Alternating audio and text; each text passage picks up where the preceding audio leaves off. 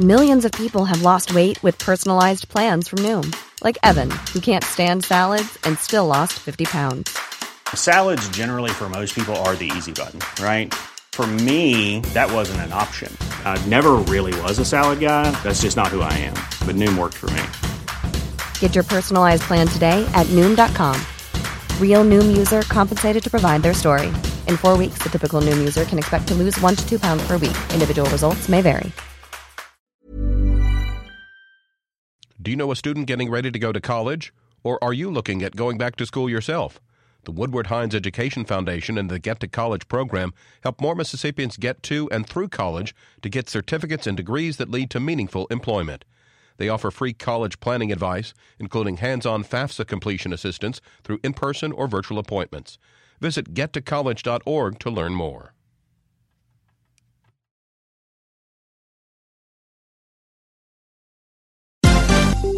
This is MPB News. Hi, this is Karen Brown. Thanks for checking out the Mississippi Edition podcast. If you like what you hear, click subscribe, hit like, or leave us a comment if your app has that feature. Then find other MPB podcasts by searching MPB Think Radio on your favorite podcasting platform. Thanks.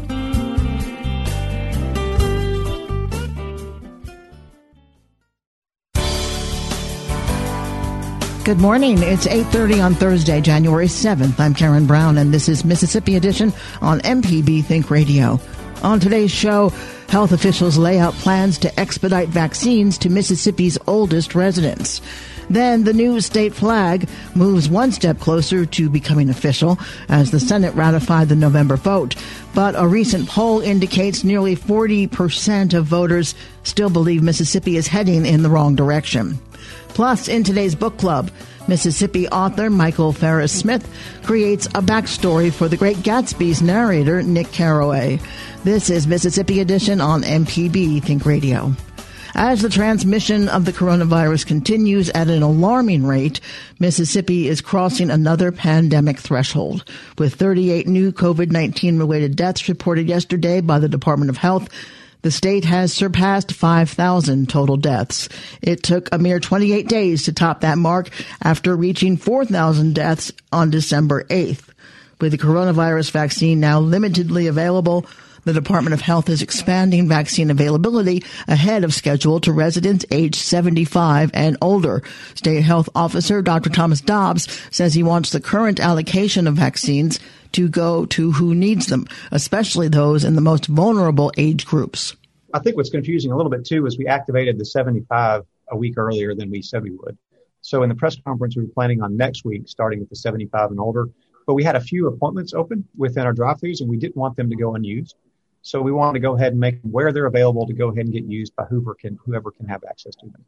Um, so we're looking at, you know, this week and next week really um, open it up more to 75 and older folks. And then hopefully the week thereafter can look at uh, people 65 and older.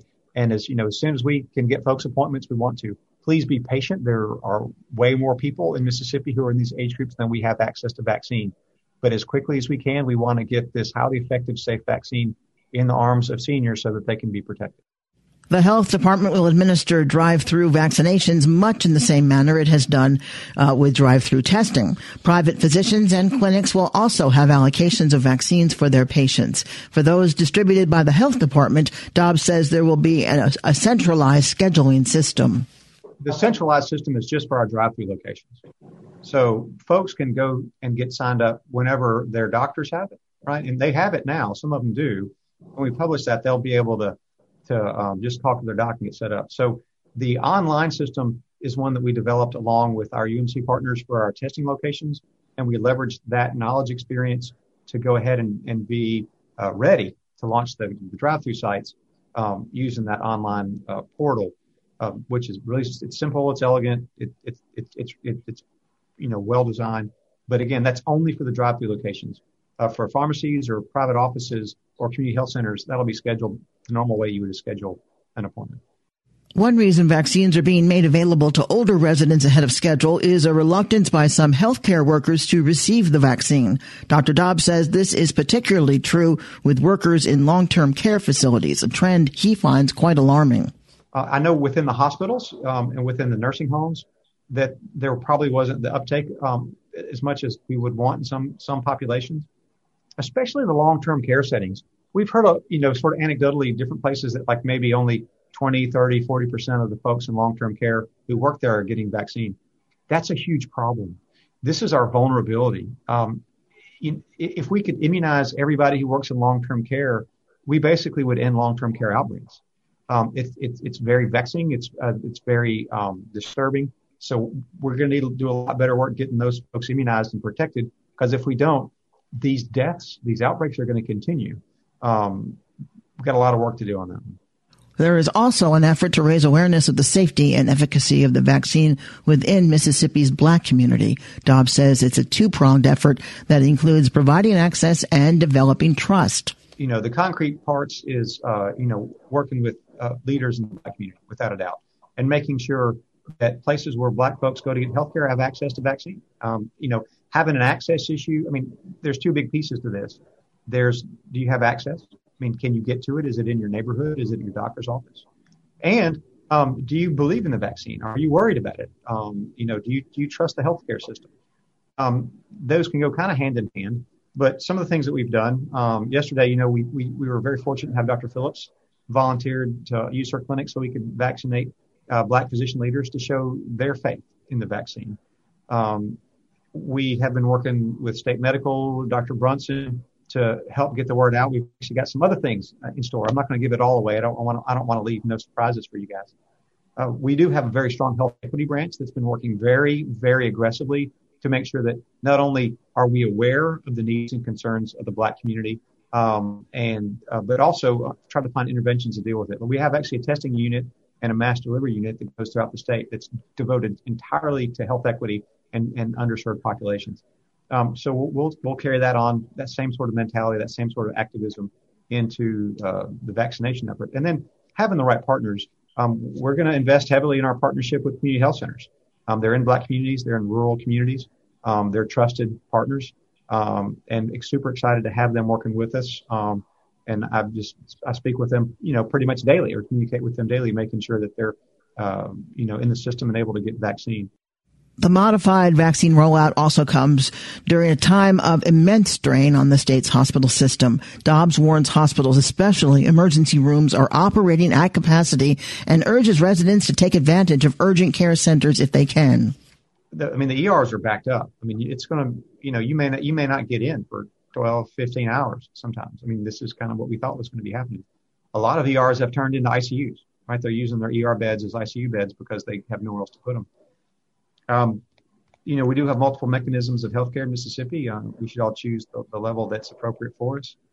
But um, again, that's something else that's going to be difficult to manage. Um, certainly, just like anything, we'll triage the more severe ones, the strokes, the heart attacks, and the and the motor vehicle accidents and traumas as we have to. But for normal sort of day to day stuff, there is no telling how long people are going to have to wait if they go to the ER when they could go to a normal clinic.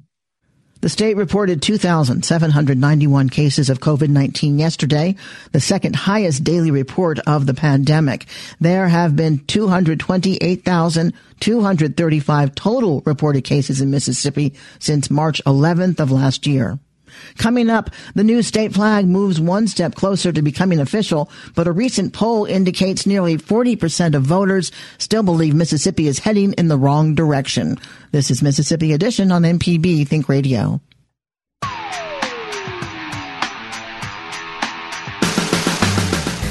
I'm Allison Walker, the Lady Auto Mechanic, host of AutoCorrect. If you're enjoying this podcast, try my podcast, AutoCorrect. We help steer you in the right direction with your car problems. Find me on any podcast platform or at autocorrect.mpbonline.org.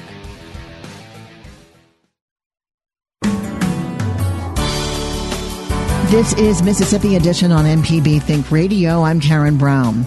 The Magnolia State flag is a governor's signature away from officially having uh, the Magnolia State of having a new state flag. The Senate ratified the results of the November initiative yesterday. Lieutenant Governor Delbert Hosemann says he wants the vote to be a stepping stone to more comprehensive solutions. Today we just ratified the voice of the people.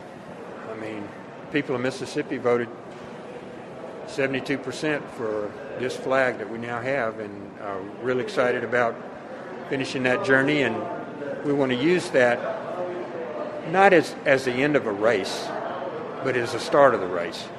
We want to go ahead now and brand Mississippi as with new business incentives that we'll be releasing today. Uh, a new flag, a new attitude. We're open for business. We want you to come here. And so I'm, I'm, this is one part of that uh, process, but there'll be economic parts and education parts you'll see coming from us that'll complement all of this.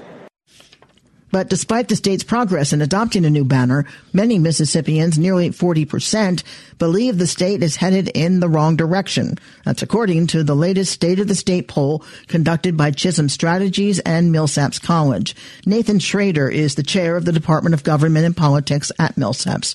In part one of his conversation with our Michael Guidry, Shrader breaks down how voters view the direction of the state and its leadership's handling of the coronavirus pandemic if you dig a little deeper into the numbers over time, going back to 2017, um, we've seen the, the the overall right track and wrong track numbers sort of fluctuate with time, and I largely think that the pattern things to tell us that that, that occurs depending upon what is happening uh, in the state at that given time. Uh, is there a major um, problem or crisis is being dealt with? Is, is there some something that the public has identified that's something that's extremely you know popular that has just or, or or important to them that has just happened that they kind of collectively say okay this is something that's kind of moving us back onto the right track.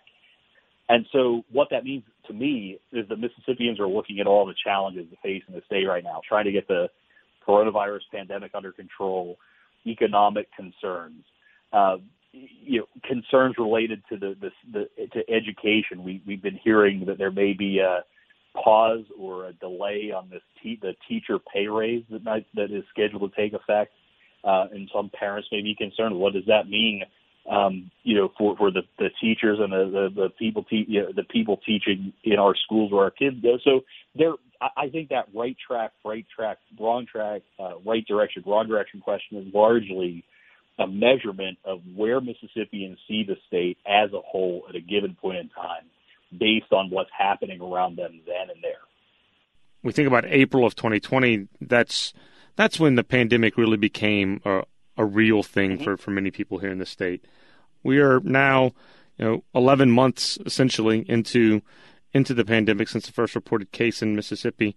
How do residents in Mississippi voters in Mississippi feel about the um, the measures taken by state leadership during this pandemic? Mm-hmm. Well, I, I can start off by saying, first of all, there's a, there's a question that the, there's no need to poll, and it's the question of are Mississippians and Americans in general exhausted by what's happening around them with the coronavirus pandemic? The answer to that is universally going to be is yes.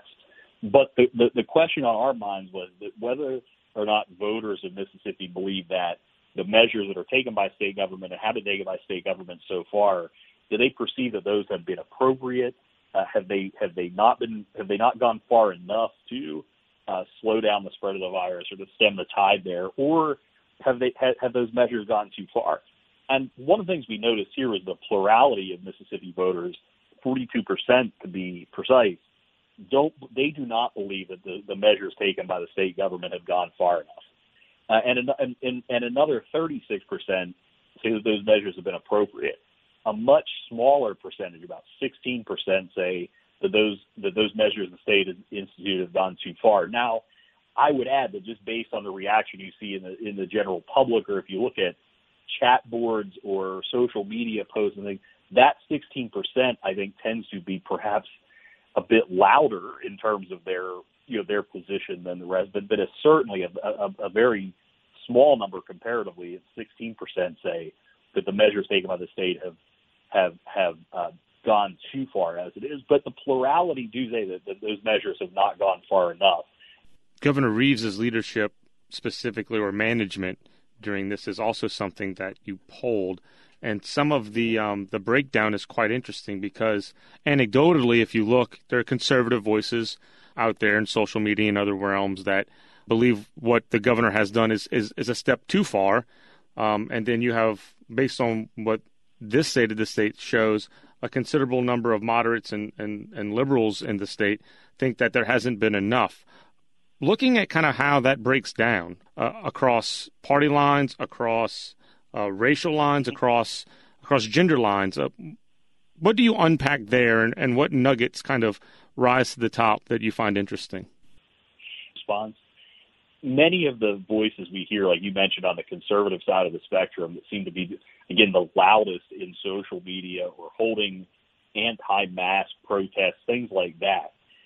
That is again a very a relatively small share of the Mississippi electorate. So digging into those numbers again, uh, drilling down a little deeper, uh, among conservative Mississippians, Mississippians who identify themselves as conservative politically, only a quarter of them believe uh, that the state has gone too far in the measures that they've implemented to, to combat the pandemic. So again, I just want to want to uh, drive home that point that we're not necessarily talking about a, a a large segment. We're talking about at most in the conservative population uh, part of the electorate, no, about a quarter.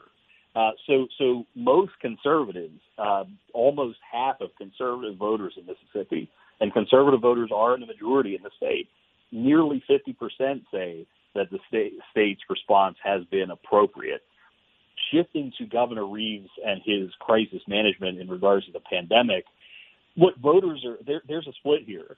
Um, 37% of Mississippians say that he's either done an excellent or good job.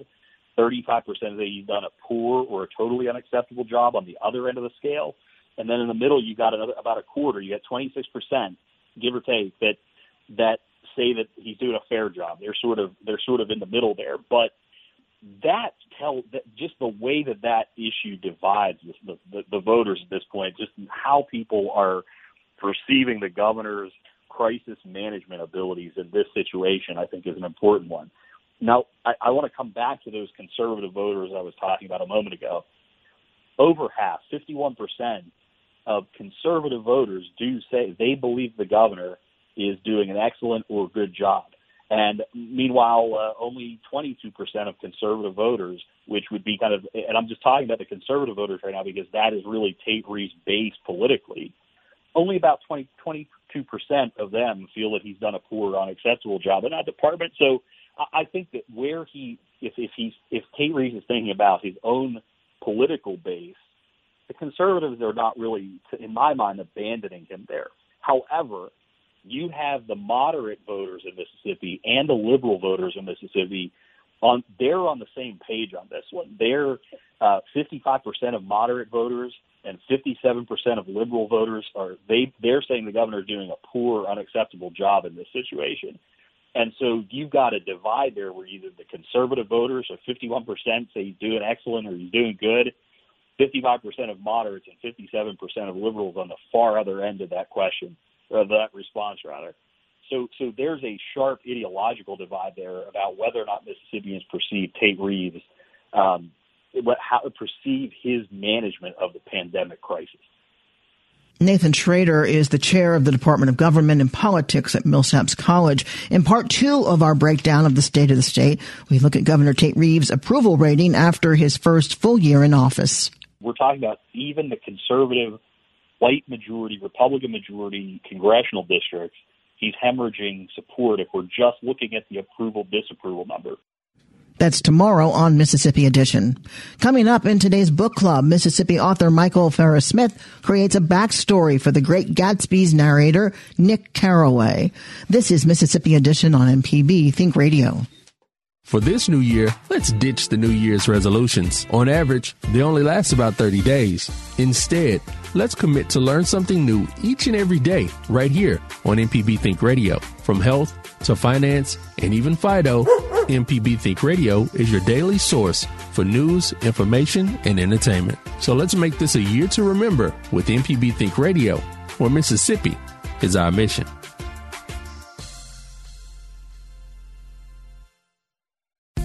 This podcast is a local production of Mississippi Public Broadcasting and depends on the support of listeners like you.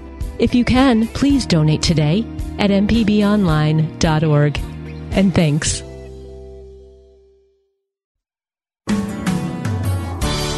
This is Mississippi Edition on MPB Think Radio. I'm Karen Brown. It's fair to say that F. Scott Fitzgerald's The Great Gatsby sits high on many lists among the greatest American novels. Mississippi writer Michael Farris Smith says he was fascinated by the book's narrator, Nick Carraway. In his new novel, simply titled Nick, Farris Smith creates a backstory for Carraway. He tells us he wasn't a big fan of The Great Gatsby when he first read it. I remember thinking, I don't see what the big deal is. Kind of tossed it away. I thought that about most things in college. Um, then I, I read it again, probably in my mid twenties when I was um, actually living abroad. But I didn't read it again after that till about 14 years later. That was in 13, 14, and I sat down to read it again. And th- this time, it just really hit me in ways I wasn't expecting. I really just picked it up to read it because I was looking for something shorter to read, and I saw it on my bookshelf, and I thought, well, I'll give it another try because I don't really remember a lot about it. And it turned into like, you know, truly one of the most surreal reading experiences of my life, and it's brought me to this thing that I could have never seen coming. I think a lot of people, like you early on, read it and said, "What's the big deal?" Yeah. What What is the big deal? Why is The Great Gatsby considered one of the greatest American novels? That's a very good question. And like I, I thought, uh, every time I see this on a high school reading list, I think there's no way those kids can get it. I mean, I, there's just no way because the reason it spoke to me, and this is, I think, one of the reasons that makes it a, a novel that sustains, is it spoke to me not till later in my life after I had done things like lived in different places and met different people. I had my notions about home and country changed and had my even just notions of who do we listen to and why do we listen to them and how are we going about things? And not a whole lot of this makes sense to me. Also having lived and loved and had children and moved and started writing and failed miserably for several years before finally having some success i mean i've been through a lot. So i think the thing about gatsby that i noticed in it that i think sustains it is nick is very much kind of on this journey of trying to figure these things out for himself. He have a very strong desire to belong and to fit somewhere, but also at the same time, he's just off center all the time. He also has this ability to pull himself back and to extract himself from a situation, um, almost as if some type of self-preservation, I think. While at the same time, having served in the war and being in the in America in 1920, which the, the country was in a vast state of change, much like we are now. His notions of home and the things he's done and seen and experienced are changing. He's trying to come to grips with all that, along with his own self identity. And I think the self identity issue for me was very strong. And I think that has a lot to do with the popularity of The Great Gatsby because it has occurred to me over time and working on this novel and seeing the things I saw in Nick, the things that I really related to. I think a lot of people feel that way. I think a lot of people are looking to try to figure Uh, who they are and where they belong and how they fit in. And just about the time you think you may be on the edge of it, things have a tendency to shift, and you almost are in this constant state of evolution of trying to figure these things out. So I, I think that's why it relates to a lot of people. Tell us where you or how you decided to go with him. When I read the novel several years ago, I kept thinking about Nick, and because he tells us Gatsby, it's in first person, so you don't know a lot about him. You only know that he was from the Midwest, that he fought in the war, that he went to Yale, and that he's he realizes at the end of the novel it's his birthday and he's turning 30. And for me, that was the thing that really struck me about Nick because I thought, man, what it must have happened to this guy for him to be so detached that he doesn't even realize it's his birthday until very late in the day. And I realized things had brought him to that. Things had brought him to kind of this romantic notion of America and, and making your way and this and that and the other to just just all crumbles in an instant. And um, he's he's very emotionally fragmented throughout, but he's also very detached too. And I'd wanted to know what had brought him to that. And certainly the war stuck out to me right off the bat. I'm like, you know, we know enough about PTSD now to know what these men and women go through who serve. And then when they come home, it's almost impossible for things to be normal. And that was my first clue there was a lot more to Nick. And I was so engaged in him as a character myself. I really had the very simple thought, gazing out of my upstairs window at my house, it would be really interesting if someone was to write a, a novel about Nick or write Nick's story, and just as, almost as as soon as I had the thought, I just realized then that I was probably going to be the one to do it. For those who have read Gatsby, it'll be interesting for them to read Nick, and for those who haven't, it'll be a good introduction to this character, who again is the narrator for The Great Gatsby. Michael Farris Smith's latest book is simply called Nick. Michael, thank you so much for being with us. Thank you very much, Karen. I enjoyed talking with you as always. This has been Mississippi Edition on MPB Think Radio. Thanks for listening to the Mississippi Edition podcast from MPB News and MPB Think Radio. Don't forget to subscribe if you haven't already, and if your app lets you, leave a comment or review. We really do appreciate it. Remember, you can always get in touch with MPB News on Facebook and Twitter, and fresh episodes of the podcast are posted every weekday morning. I'm Karen Brown. Thanks for listening. This is Mississippi Edition from MPB Think Radio.